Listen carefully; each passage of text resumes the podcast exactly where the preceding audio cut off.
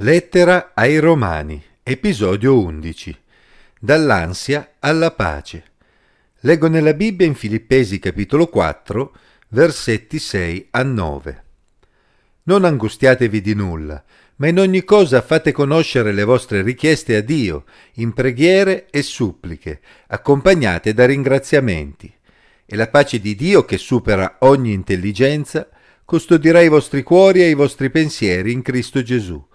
Quindi, fratelli, tutte le cose vere, tutte le cose onorevoli, tutte le cose giuste, tutte le cose pure, tutte le cose amabili, tutte le cose di buona fama, quelle in cui è qualche virtù e qualche lode, siano oggetto dei vostri pensieri.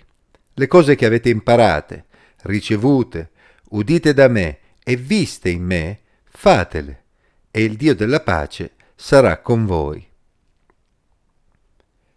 In alcuni momenti della vita i tuoi pensieri possono davvero diventare i tuoi peggiori nemici. A volte sembra proprio che tu non abbia alcun potere su di loro, cerchi di governarli, ma essi continuano a condurti dove non vorresti. Per tutto il giorno cerchi di dedicarti al tuo lavoro, alla tua famiglia, alla preghiera, al tuo servizio per il Signore, ma non riesci a concentrarti perché quando meno te l'aspetti, te li ritrovi tra i piedi a reclamare la tua attenzione e a renderti infelice e insoddisfatto. Viene sera, cerchi di prendere sonno, ma essi non hanno alcuna intenzione di lasciarti riposare. Si prendono gioco di te, ti raggiungono nel letto e ti costringono a restare sveglio e a girarti per ore. Lotti, cerchi di dominarli, ma sono come cani sciolti che non hanno padrone. Quando pensi di aver messo loro un guinzaglio, te li ritrovi a correre liberi per la mente. Sei stanco, non ce la fai più, le tempie pulsano e domani ti aspetta un'altra giornata di lavoro.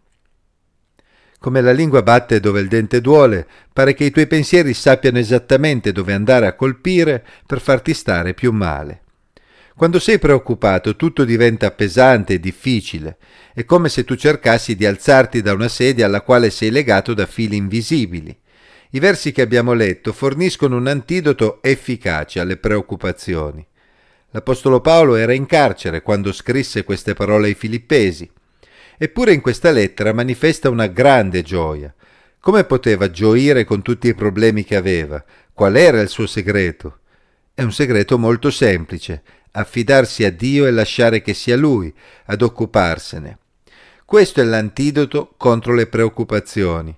Forse fino ad oggi hai pensato all'ansia come qualcosa di inevitabile, alla quale non puoi sottrarti. Ma se così fosse, il Signore non ti chiederebbe di non angustiarti di nulla. Devi imparare ad affidare a Lui la nave della tua vita. Mandagli un SOS ansia. Ringrazialo con fiducia per ciò che farà. Lasciando che sia Lui a toglierti quell'affanno che ti accompagna giorno dopo giorno. Com'è possibile ringraziare per qualcosa che non si è ancora realizzato? Non è un paradosso, è fede. Non sai ancora cosa farà Dio per i problemi che ti assillano, ma per fede sai che Dio ti vuole bene e vuole il meglio per te. È la fede che ti permette di unire la supplica al ringraziamento senza aspettare l'esito delle tue richieste. E dopo goditi la sua pace. Hai rivolto a lui la tua istanza, sai che la pratica si trova sulla sua scrivania e che sta facendo il suo corso. Non hai più bisogno di preoccuparti per cercare delle soluzioni, non devi più fare nulla se non aspettare di scoprire ciò che il Signore ha preparato per te. I pensieri che prima ti tormentavano ora sono custoditi dalla pace di Dio. Forse i problemi sono ancora lì, ma il tuo cuore è calmo, sicuro dell'amore di un padre che si prende cura di te. È una pace che il mondo non può capire e soprattutto non può donare, una pace che supera ogni intelligenza. Forse non sei un credente e ti sarei chiesto come mai a volte i credenti riescano ad affrontare con serenità anche situazioni che porterebbero normalmente alla disperazione. Ecco il motivo, e si godono della pace speciale che solo Dio può donare loro in quei momenti. Se non liberiamo i nostri pensieri dalle preoccupazioni, è difficile indirizzarli verso le cose importanti di cui il Signore vuole che ci occupiamo. Ma quando godiamo della pace che Dio vuole donarci, allora possiamo occuparci delle cose a cui Paolo si riferisce, quelle vere, onorevoli, giuste, pure, amabili, di buona fama, quelle in cui è qualche virtù e qualche lode. Ad esempio, se non siamo concentrati sui nostri problemi, possiamo essere di aiuto anche agli altri, possiamo essere un sostegno per coloro che il Signore ci ha messo vicino. L'Apostolo Paolo era proprio un esempio in tal senso, infatti, nonostante il carcere, continuava ad essere proiettato verso gli altri, preoccupandosi di come poteva essere di aiuto ai filippesi e di come poteva continuare a predicare il Vangelo. Il Signore si sarebbe invece occupato dell'evolversi della sua situazione. Ecco perché Paolo poteva dire le cose che avete imparate, ricevute, udite da me e viste in me, fatele, e il Dio della pace sarà con voi. Allora, cosa stai aspettando? Se credi in Dio, confida in Lui.